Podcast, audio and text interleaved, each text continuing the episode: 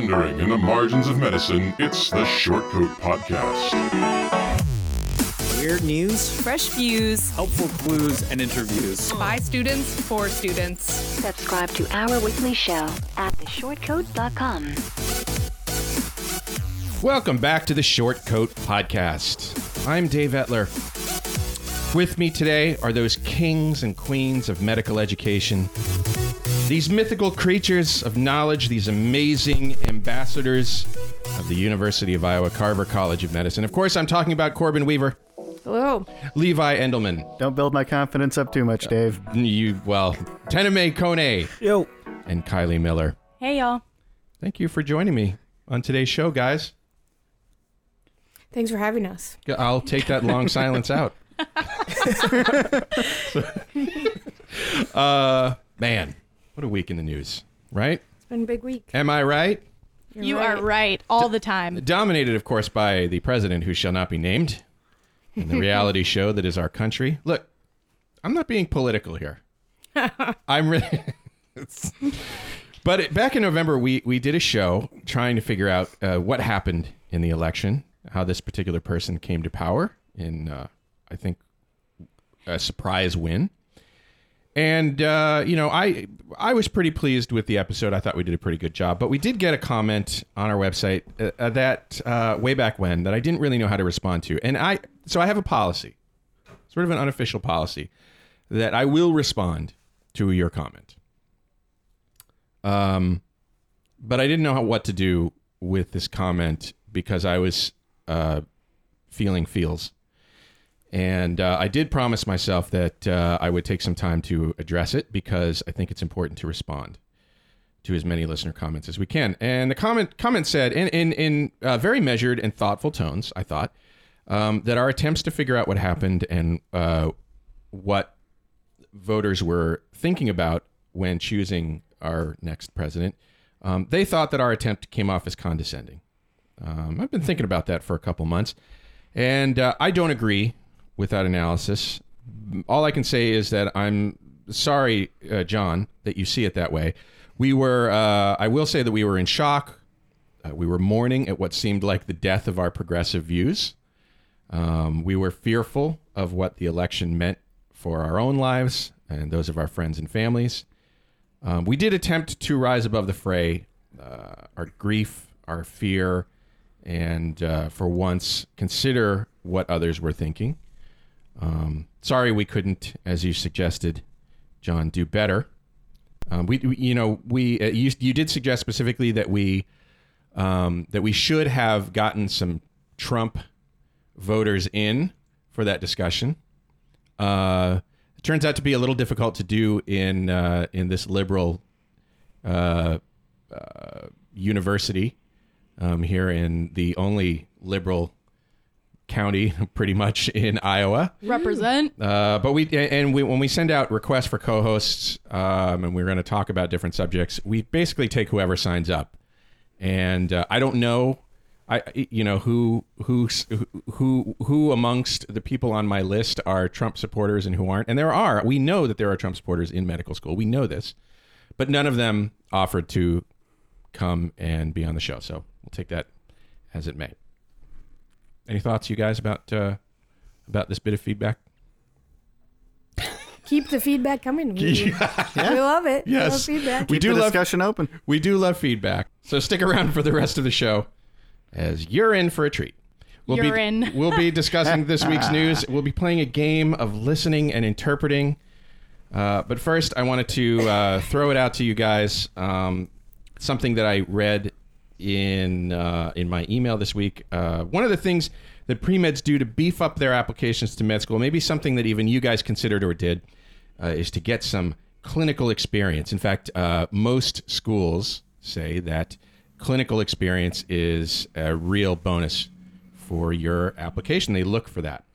According to an Association of American Medical Colleges group on Student Affairs Committee survey of member schools, admissions folks say that, as you might expect, 73% of respondents highly recommend or require applicants to have experience in clinical practices. 87% said that an applicant might be disadvantaged if they don't have such an experience. But here's the kicker.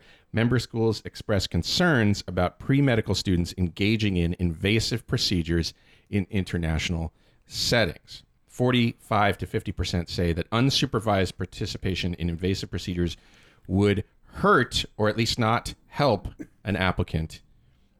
Even supervised participation is a problem for admissions committees. Did you guys participate in stuff like did you go internationally or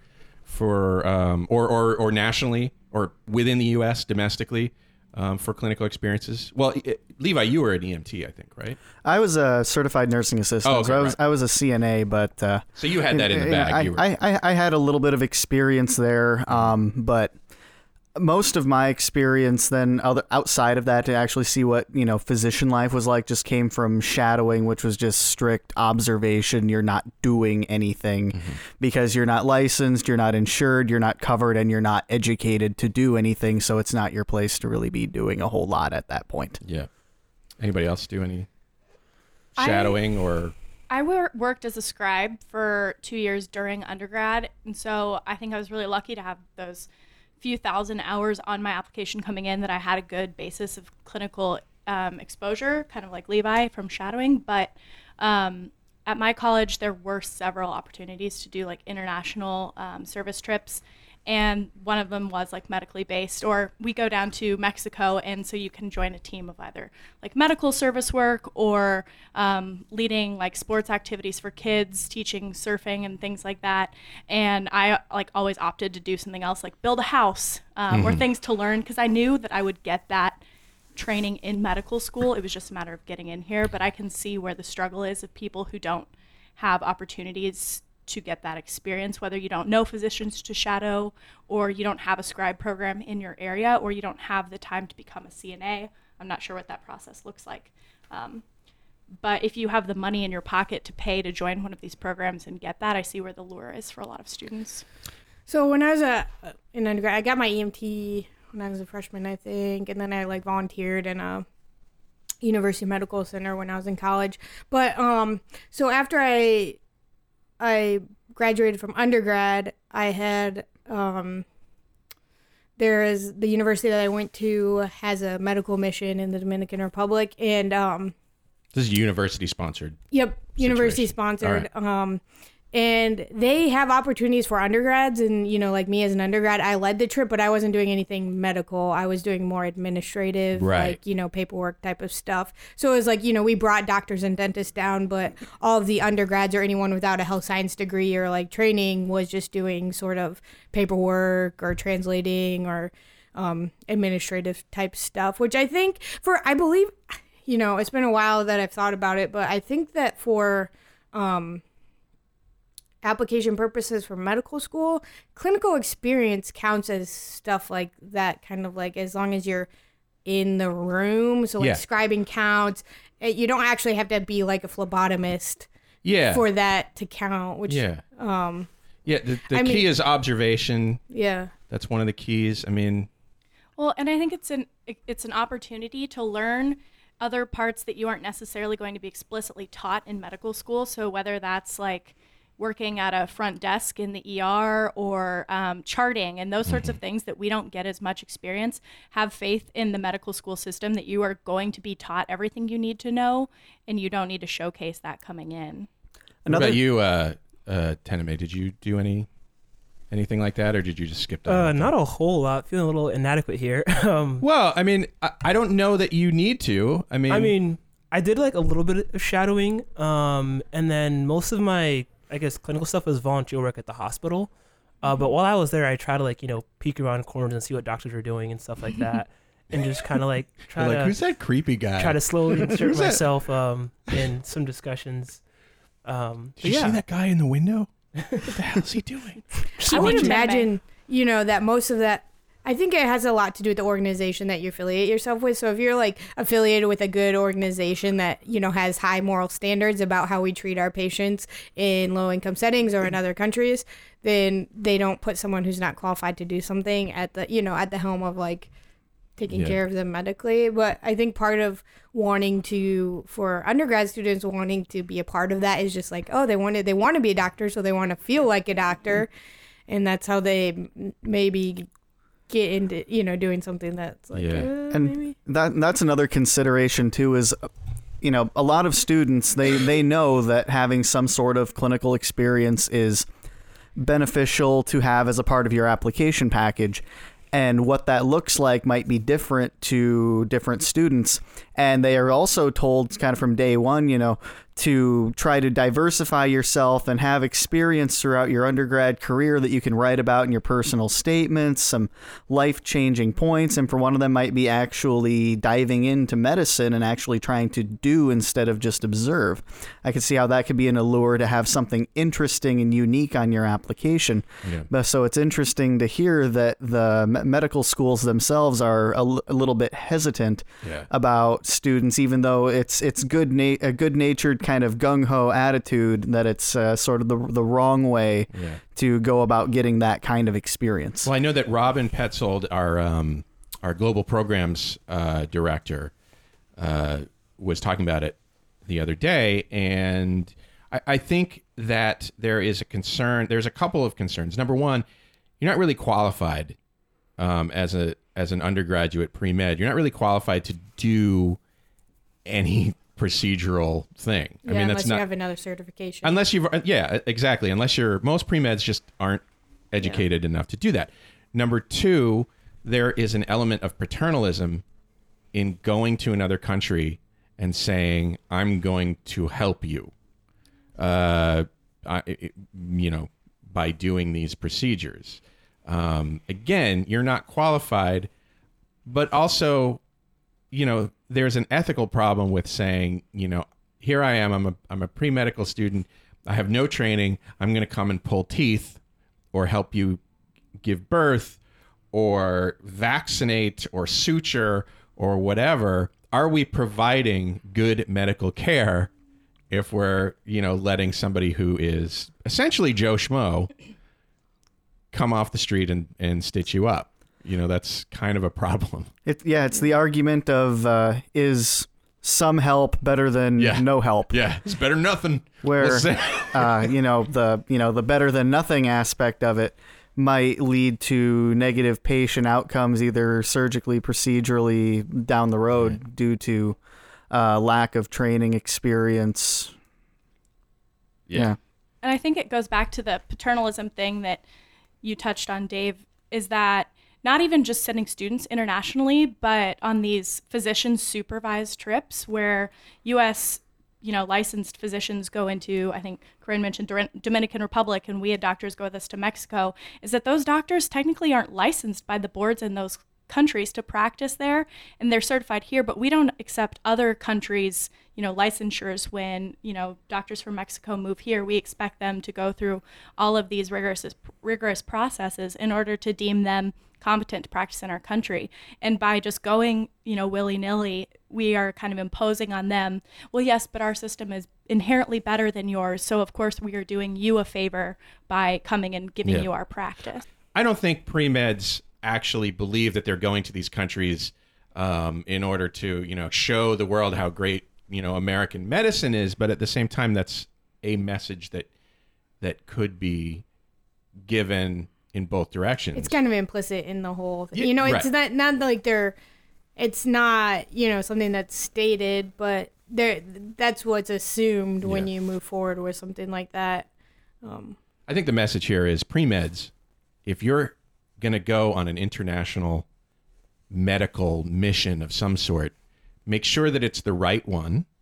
Make sure that it's not going to screw you on the admissions process, and make sure that you're doing the amount of good that you are capable of doing in that situation, and not more. And I would say do research before you travel, before you go to places, of maybe why there is there are issues in this country's healthcare system. What does their healthcare system look like? What does access look like for these people? Kind of try and educate yourself to think a little deeper about what problems you might be facing and what these people are up against. Yeah, and I would say seek out programs that like encourage you to do the same thing, mm-hmm. Are a little bit more involved in the community. Like, for instance, my university, they use Dominican doctors in their mission in the DR. It's a mission that's there all year round. Yeah. It's not like a temporary thing. The board of directors are all Dominicans. But also, I mean, so we were talking about this experience of going abroad as a, you know, like something to put in your resume. But I would just encourage people to think about doing something that's like more meaningful to because to be honest with, everyone's had one of those, like, I mean, it's not uncommon for someone's application to incorporate something like that, you know, like a week-long mission trip or a mm-hmm. week-long service trip, or even if it's, you know, within the country, it's not, you know, uncommon for people to have that experience. So I think your time, it would probably be better, and this is really, I mean, it's for your resume, but it's for your personal development. Yeah. Your time is better spent really investing in a community that you care about, as opposed to like just going to do something for a week or so. Because then, you know, it like gets you to think critically. It gets you to develop as a person. It gets you invested in a community. And it's... Yeah. There's an element of medical tourism in these things, too, which I think is problematic as well. Like, oh, we're going to... It's like going to gawp at the healthcare system of an undeveloped or a less developed country than our own. Look at how they do things. That's interesting, kind of, which is a little creepy. So... Yeah. So pick your, do people pay for these things? Some do. Okay, so that's kind of a problem. Yeah, some of the programs that run these trips are actually for-profit programs. Yeah. That are preying on that perceived interest and need for these kind of experiences. And then conversely, sometimes it can happen that when students go on these trips then that they've paid money for to go and relocate themselves halfway around the world, there might be a sense of, you know, I've paid for this right to be here. You know, I may be entitled to do this, this, or this because I've paid the money to be here and this is what I was told. Yeah, that's kind of a problem. Don't pay for something that... Don't pay to do work for somebody else. I mean, that's weird. Number one, I mean, it doesn't make any sense from an... Yeah, but there's a lot of infrastructure there that means somebody's got to pay me to make this podcast. You know, on another episode. Yes, we'll talk about that another time. But yeah, whether that's a good expenditure of money.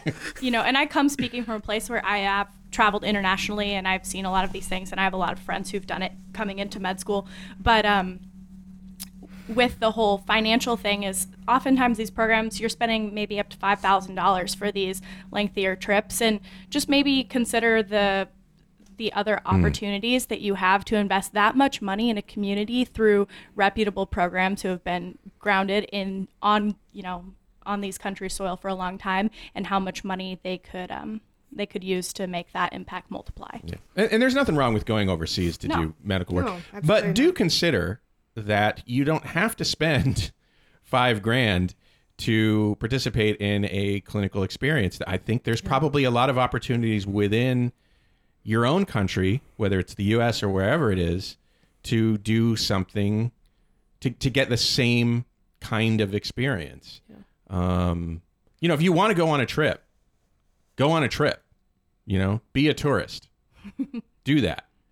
But if you want to participate in a clinical experience and genuinely improve people's well-being. Well, you know, like I'm not even sure that I would go into it with that from you know, I would go into it with, I want to learn something, you know, because you're not really in a position to improve anything. You know, what you're in a position to do is to help other people improve things and to learn. And that's probably what you meant. Not in the clinical aspect, but in a larger, grander scale. Right. I guess the bottom line is just be intentional about how you, and thoughtful about what you do and how you spend your time and what you invest in. And it's hard to be a pre-med. Like, we get that, and we know you want this experience because it's really hard to get in here, and it's, like, hard to feel like anything is really going to, you know, impress the admissions committee, but they look for commitment, and they can smell, like, you know. Fear. They can smell fear, and they can smell when you're being fake about intentions or, you know, desires. Yeah. So yeah, good luck. If you've done a medical mission and liked what you did, I'd love to hear about that. You can send us a message, either an audio message of some sort by calling 347-746-7828 or recording something on your phone and emailing it to theshortcoats@gmail.com, or you can just write in at theshortcoats@gmail.com or wherever you like to write things. We're listening. We'd love to hear about your experience, whether it was a good thing, whether in the end you were like, you know, I shouldn't have done that. It would be really interesting to hear about other people's experience and whether you thought it helped you or others. Speaking of vaccinations, lawyer and radio host Robert F. Kennedy Jr., who believes that autism is caused by vaccines, told reporters in the lobby of some tower somewhere that he'd met with the president-elect and that he'd been asked to chair a proposed commission on autism. Hooray! I'm crying inside. Kennedy would like to repeal laws requiring childhood vaccination. There's already a federal advisory committee on immunization led by public health and medical experts to make recommendations on how vaccines are used. So a lot of... people in medicine and public health are kind of like very, very concerned about this idea because it's difficult enough to get people to do the right thing. The basis of all of these fears on autism is a long discredited study on the measles vaccine and its connection to autism, a fraudulent study. Purposely fraudulent study. So, yeah, let's just make our jobs that much harder. That should be great. Subtle reminder that this podcast is coming to you from the University of Iowa, where just last year, over 100 under-vaccinated or non-vaccinated students contracted mumps. Yes. Man. Anyway, a spokesman for the president-elect said that he's exploring the possibility of this commission, but no decisions have been made, and that he looks forward to talking to many groups and individuals who are not qualified on the topic. Okay, I added that last bit. I mean, it's just ridiculous. I mean, it's just a travesty is what it is. Mm-hmm. Bottom line is the study that you said it already, the study they're drawing all this from was retracted, discredited, proven fraudulent. Yeah, it wasn't just a technical problem with the study or, you know, a well-meaning... you know, study that turned out to be wrong. It was a freaking lie. And the gentleman who purported this study has since been revoked of his medical license. Yeah. And this was so long ago, and it's still making trouble. And I think it's worth mentioning that people have died as a result. Yes. Lots of people have died. Yes. And people will continue to die if laws, you know, get taken away that people don't need to get vaccinated, and it's just... pretty sad. Yeah. People don't realize that when we just talk about shots and it doesn't seem like the stakes are that high, but they are. They're extremely high. Well, and I think a lot of people don't realize how shots work. I mean, people think that the shots are there to help you be immune, but really what the shots are doing, and that's part of it, but one of the most important things that the shots are doing is protecting the people around you from getting sick. So... did you have something to say, or were you... oh, you guys just kept saying shots, and Levi were over here, like, getting ready for Friday night. Oh. And you want to take that bit out? Oh, I wish I could be there. Vaccination. Herd immunity. So, buzzwords. A little encouraging news out of Washington. Ugh. This week, also, the Department of Homeland Security announced that implantable defibrillators and pacemakers manufactured by St. Jude's Medical can be remotely controlled by hackers, which sounds really like a very bad idea. That sounds like a plot line to Like I don't know, like Tom Clancy novel or something. Like we have control your pacemaker, and they, you know, make this person do stuff. I don't know. Yeah, drive at least 60 miles an hour in your bus, or we'll explode your pacemaker. Or like a president, you know, one day in the future has a pacemaker that gets hacked, and it's anyway. It's kind of just put that idea out there, Corbin. If this happens, they have to. Yeah.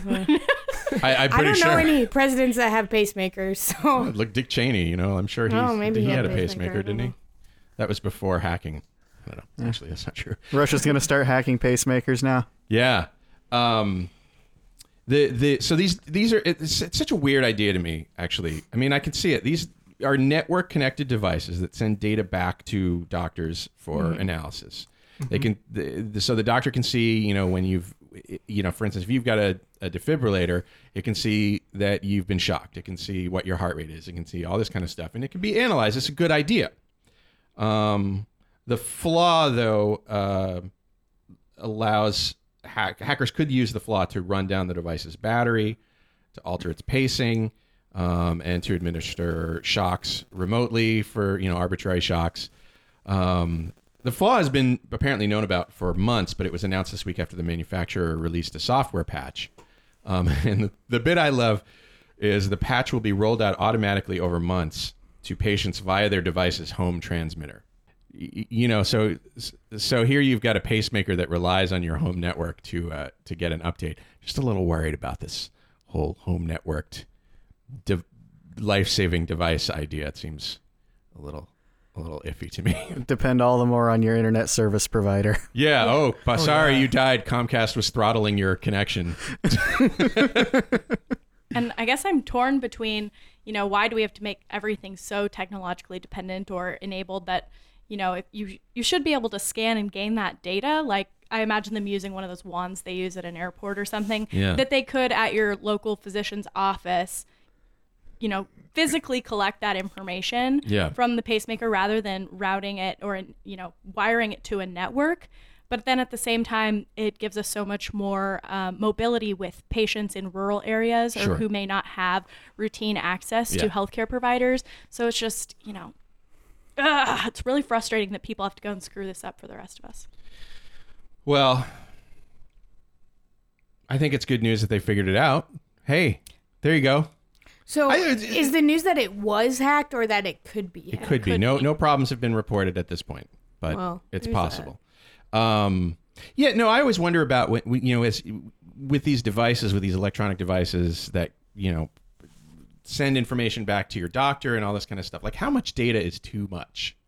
You know, is this something that is your doctor really gonna like pour over all of this data that you get back? How is it collated? I'd love to see like what the doctor sees, for instance. I mean, hopefully it's presented in a way that makes sense. I mean, doctors are smart. They know what to do, but at the same time, it's like it's so much information potentially that we could gather using these technological means. Do you know, Corbin, do I know how they work? Have you seen anything like this in the hospital? No, I mean, it happens a lot when people have pacemakers. Like, if someone comes in, they have a pacemaker, we interrogate it to figure out, like, if... that's what it's called. Give us your answers! Have you been hacked? Yeah, to figure out what happens is a pretty important part of it, taking care of the people with pacemakers to be able to know what their heart was doing at the time they got sick or before they got sick. Yeah, maybe these remote devices only send data when there's an event of some sort. But from what I know, I mean, I honestly don't know. I think for the most part, they're like controlled by third-party companies that, and we like request the information from the companies. Oh, well, that's interesting. When I worked in the ER, we had to call, like they would carry a card, and we had to call that company to come in and do a performance evaluation on the pacemaker after an event. I think it's pretty important too, though, because for them to be able to transmit the information, because so the companies will actually call people if there's a problem with their pace, you know, they're detecting like, have you been shocked, you know, Virgil is, you know, having some sort of weird rhythm, like we better give him a call and see if he's okay. Mm-hmm. Or like, you know, something like that, which I think is a pretty important part of the whole deal, because Big Brother is watching you. Yeah. You know, that ship has sailed. Who knows if, you know, he's laying on the ground in his apartment or whatever. Yeah. So I guess I'd never thought of that. Or if your pacemaker is starting to malfunction and you need a new one, they can detect that before your battery's low. Yeah. And part of this story too, it's like, you know, I feel like this is one of those things that maybe they could have sent out in an email to all of the people with these pacemakers rather than making it a big news story, because now if people know they can hack them, inevitably there may be people now that will try to hack them. Well, that's the old argument between security through obscurity versus security through actual security. So, you know, yeah, I mean, there's a tension there between, you know, giving out information that doesn't need to be given out versus fixing a problem. I mean, part of what I understand is the effort against hacking is to actually, you know, there's sort of a standard, you know, if you're a security researcher and you have found a vulnerability, the usual standard is contact the organization, contact the manufacturer, tell them about the vulnerability, and if they don't do anything about the vulnerability within a period of months, and I don't know what the standard is, or even if it's very well adhered to, they don't do anything about it, then you disclose. Okay. Because I didn't know that. Yeah, because you got to force their hand at some point. If it's a particularly dangerous vulnerability and they don't do anything about it because it doesn't make there's no business case for it, that's kind of a problem. I think that I'm going to sound like a conspiracy theorist right now, but in this day and age, we should just assume that anything electronic can be hacked. Yeah, absolutely. You know, and just there's no conspiracy there. You know, operate as you need to. Like, don't send things in email that you don't want the whole world to know. So it's 110% why I will never drive a self-driving car.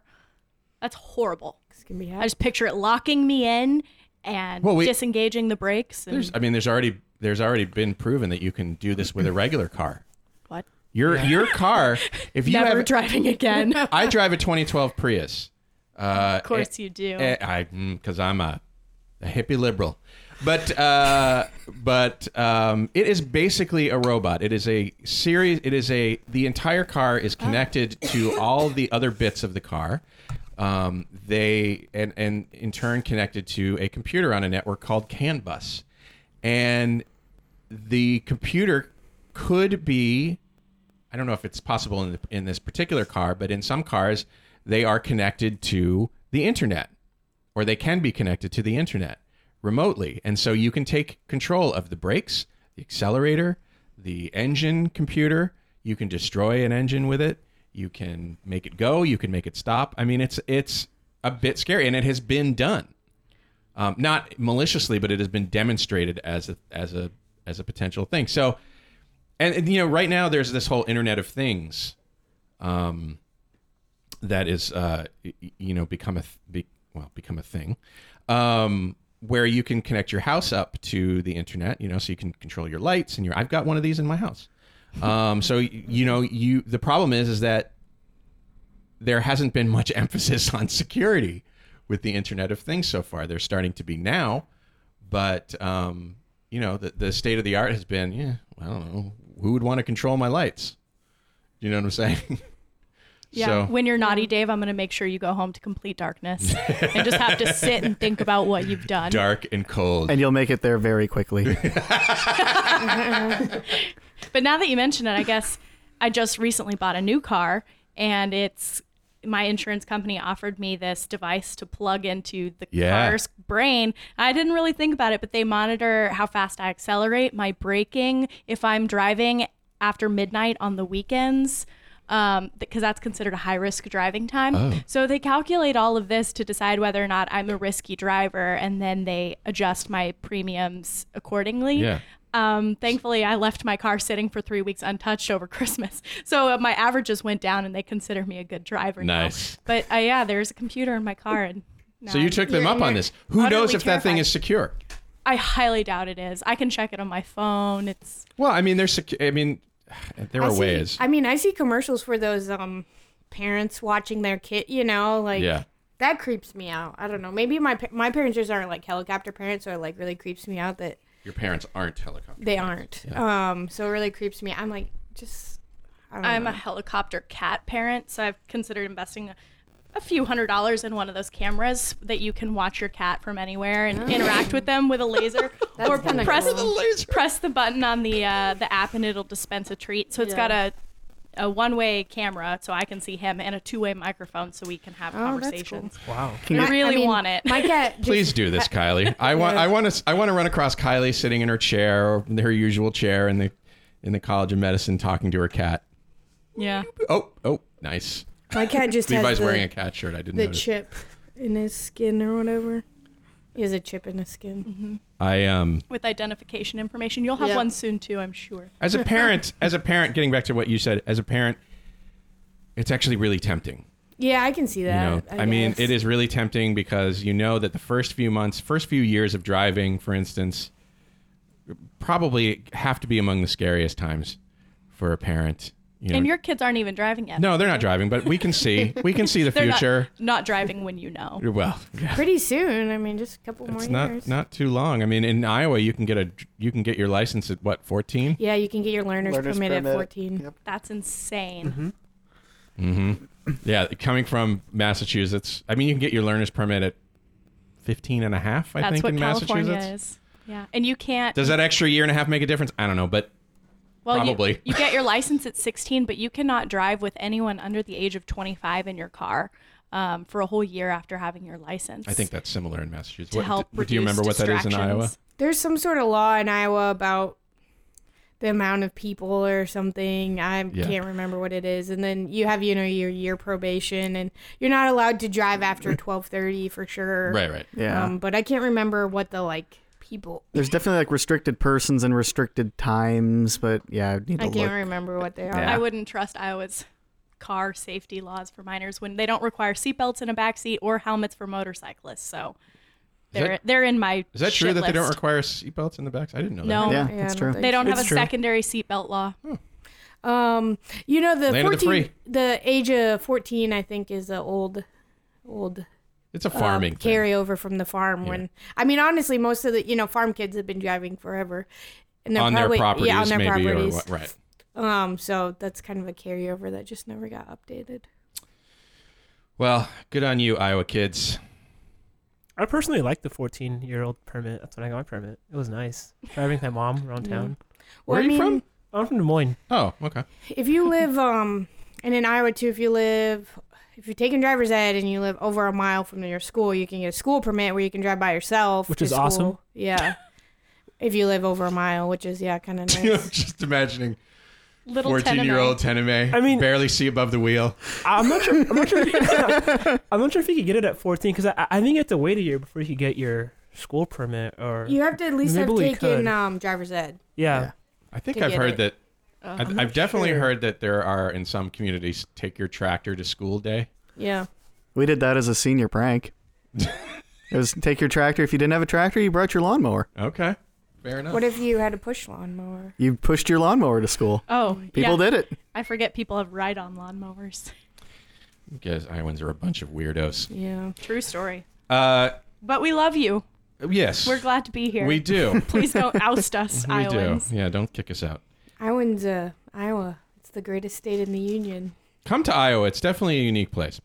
Guys, listening to your patients is, of course, important. But what's more important is actually understanding them, right? Patients often don't speak or understand the language of medicine. So it's important that you hear and understand what they're trying to tell you, even when their complaints are vague or confusing. So to test your skills in listening and translating patients' concerns, we're going to play a game I'm calling To play, I'm going to present 2 or 3 syllable words or phrases played backwards. These are things that a patient might say, very simple complaints or observations about their own conditions. Working together... You can I want you to translate that phrase into forward English, and then once you have done that, if you get, you may get it wrong. This is difficult. Then you'll repeat it back to the patient in their language. In other words, backwards.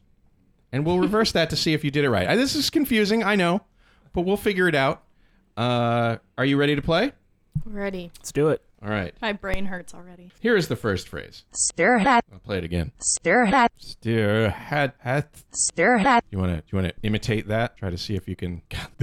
They're writing. Is it Tourette's? No. Okay. I was thinking thirst. No. Good. Stir hat. Sounds German. Well, yeah.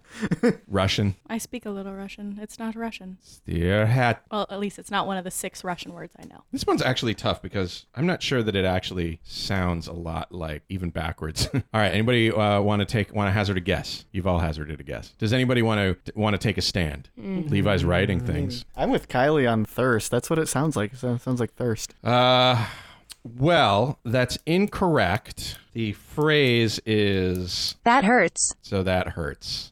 Your hat. We had the right consonants. Yeah. I want you to try to say the phrase backwards, and we'll see if you can, if by saying it backwards, if we reverse it in the other direction, we'll see if you can, if we can understand what it's saying. Okay, so I guess I'll give this a try. All right. Stair hats. Okay. Backwards. Well, that's pretty good. Yeah. Play it again. Backwards. Levi, can you do better? Because that's wrong. Stair hurts is not right. Stair hat. Stair hat. Stair hat. I don't know how to run this app. That's pretty good. That was pretty good. Let's move on to the next. For a second, I was like, oh, I'll just write it out and then say it phonetically. But I was like, wait a second, that doesn't work because... It kind of works, though. You think so? I mean, because the English language, it's not always phonetic. So, I mean, you couldn't really phonetically say it backwards because... No, it's not quite right, but it often close works. Enough. Like, here, give me the phone there. Here we go. Like, my name backwards, I happen to know, is Reltadivad. So... What? What? That didn't work out at all. That didn't work out at all. Oh, what were your parents thinking? Can I start calling you that now? All right, let's go with the next phrase. All right. She's hard to understand. Corbin's not even trying to guess. I'm studying for boards right now, and not being able to do it is kind of demoralizing me. I think I know it. What is it? Prescription? You got it. Oh, wow. Nice. Here's what I wrote out. Nersh, Verks, Herp, and then I was like, Pre, Skriv, Hershne. The last part. But do you want to try? It was 3 separate words, and phonetically, I could work out that it sounded like. See, it's possible. Do you want to try the backward speaking? All right, you ready? Do I have to hold button? No, just push it. No, schmerks, herp. And now hit the left button. This one? Yeah, hold it up to the other one. That one. The other left. Prescription. Perfect. Pretty good. Whoa. That's awesome. Nice. We used to good at that. Play this kind of a lot as kids. I used to do this too. Yeah. Back when there were no apps, I had a Mac, which was incredibly unusual, and it had its own, it had built-in sound, which computers back then didn't, or PCs didn't have, and so I would play games with it in college and like flip the sounds around. I know. Dave, the original hipster. I was. Had Mac before it was cool. Also, and hipster. All right, let's do this one. Good job. Yeah, I'm very impressed. You get a point. That's awesome. Here's another phrase. The who's line. Oh my god. Zishnidi. I guess. I hope our listeners are enjoying my attempts. One more time. Zishnidi. Any do you want to take a stab at it, Corbin? No. I'm so sorry. Every time I come on here while I'm trying to study for boards, I just leave feeling like I don't really think I'm not, I don't think talking backwards, not being able to... You don't think it's going to come up? I don't think it's going to come up. I don't know. For you on boards? No, it just makes me think my brain doesn't work anymore. You'll get to, later on, step 2 clinical skills. You get the patient that talks backwards. I'm just going to walk out. Any thoughts on what this is? It's a tough one. It feels like it's almost like in double speed. I can't break up the. Here, I'll slow it down.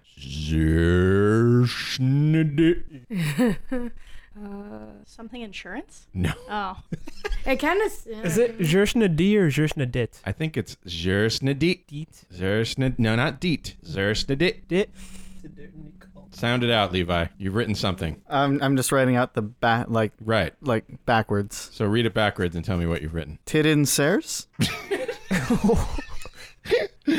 No, that's not it. I know.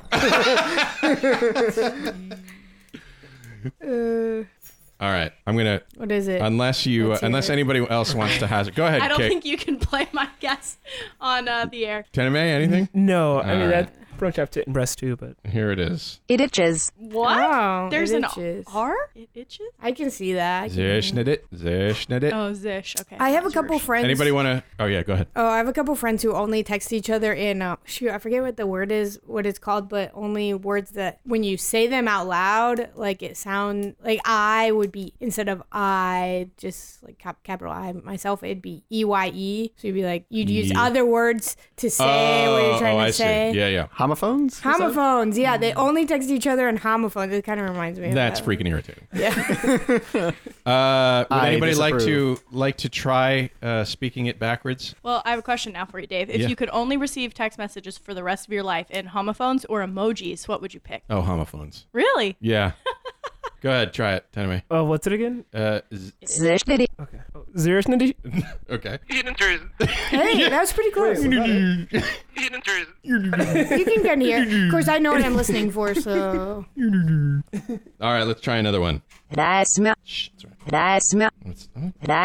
Is it amnesia? No. Oh, okay. That's me. I don't think patients come into your office going, Doctor, I'm afraid I have amnesia. But I don't remember how I got it. I suppose they might. I can't even hear the letters. That's me. I'm sad. You got it! You're just kicking your butts. I wouldn't have got that. Oh my god. But the letters, like I wrote out TEMSADE, Tim Sad, and then because it sounded like there was a T in there, so or Tim Sad, but that was like the E is optional. That's me. I'm sad. I don't think she's very good at speaking backwards. Well, personally. She is a computer. All right, let's try to somebody volunteer to speak that one backwards. Come on, Corbin. Do you want me to play it one more time for you? Yeah. That's me. It has me. Okay. And now push the left play button to play. Oh, the left is yeah, that one. Did I not record it? Try it again. Oh, I didn't. I'm showing my age. Do you even app? Just kidding. Okay. It asthma. I'm sad. Yeah, not bad. There you go. You sounded sad when you said that. I did kind of sound sad. Oh. All right. We've got another one. Get it. I think this is an interesting one because it sounds the same backwards as it does forward. Like race car? Is it Hannah? Race car? Mom? It's not perfect, but... Anal? Are you going to have to edit that out? No. The answer is no. That's always my answer, too. Get it. Care to take a stab at it, Levi? Boy. Play it again? Get it? No, come on. All right, I'm going to give it. Headache. No. Oh, no. That sounds a little bit. Get it? Headache. I don't hear it at all. No? Okay, sorry. Yeah, it didn't sound like two syllables, really. Get it? Okay, maybe it did. Get it? Let me try this one. I want to try speaking this one backwards. Oh, okay. Lana would be anal backwards for all those wondering at home. I'm sure they were. All right, here we go. Yedeh. Headache. Hey, well, that was way better than hers. Headache. I'm awesome. All right, last one. They hear with relief. This is two syllables. I'll give you a hint. Sometimes said with most times said with elation. Can you say it backwards, Dave? I get it more from when you say it than when she does. Oh, okay. Hmm. What was that last part of it? The second half? Yeah. I'm... So, Hederic. Said with elation. I would assume overwhelming joy. I'm here. That's what I say when I walk in a room. I'm here! So what's... say it again. Hederic. Yeah. I'm cured. You got it. Oh. Good job. Nice. Somebody say it backwards. Go ahead, Levi. It's a good app. It just keeps crashing. Did you pay like big money for that? Paid $2 for this app. I paid Teneme $2 to download this app. For someone living on student loans, that's a lot to pay for an app. Well, that's why I gave Teneme $2. Let it not be said that I don't sacrifice for this show. A whole penny. Are you ready? Yes, you even get a tip out of it. It was $1.99. For those who can't see in the office right now, there is currently a lamb across the table splayed out in sacrifice. Yes, yes. The blood's getting on my pants, though. Not great. You want me to play it again? Sure. Derek Schmiel. I'm sure it. Yeah, that's pretty good. Better than her. It's not bad. She sucks. Good work. So good. I mean, if there's a winner here, it's got to be Kylie because she actually got two right. Corbin comes in second, oddly, because while her brain is not functioning properly because she's studying for boards, she accidentally got half of a phrase right. Yeah. And these two bozos got nothing. Yeah. Sorry, Corbin. Bozos. I got a question for you. Who runs the world? Girls. We run. Bozos unite. That's right. That's all for this time, guys. Thank you, Corbin, Levi, Teneme, Kylie. Thank you. And thank you, listeners, for making us a part of your week. And if you like what you heard today, consider sharing us with your friends. And if you have a suggestion for someone we should have as a guest on the show, send it to theshortcoats@gmail.com or call 347-SHORT-CT. Like our Facebook page, where every week I ask listeners to send in their thoughts on an allegedly profound thing. The show is made possible by a generous donation by Carver College of Medicine Student Government and the Writing and Humanities Program. Our executive producer is Jason Lewis. Our opening music is by Dr. Vox, and our closing music is by Argo Fox. Talk to you in a week.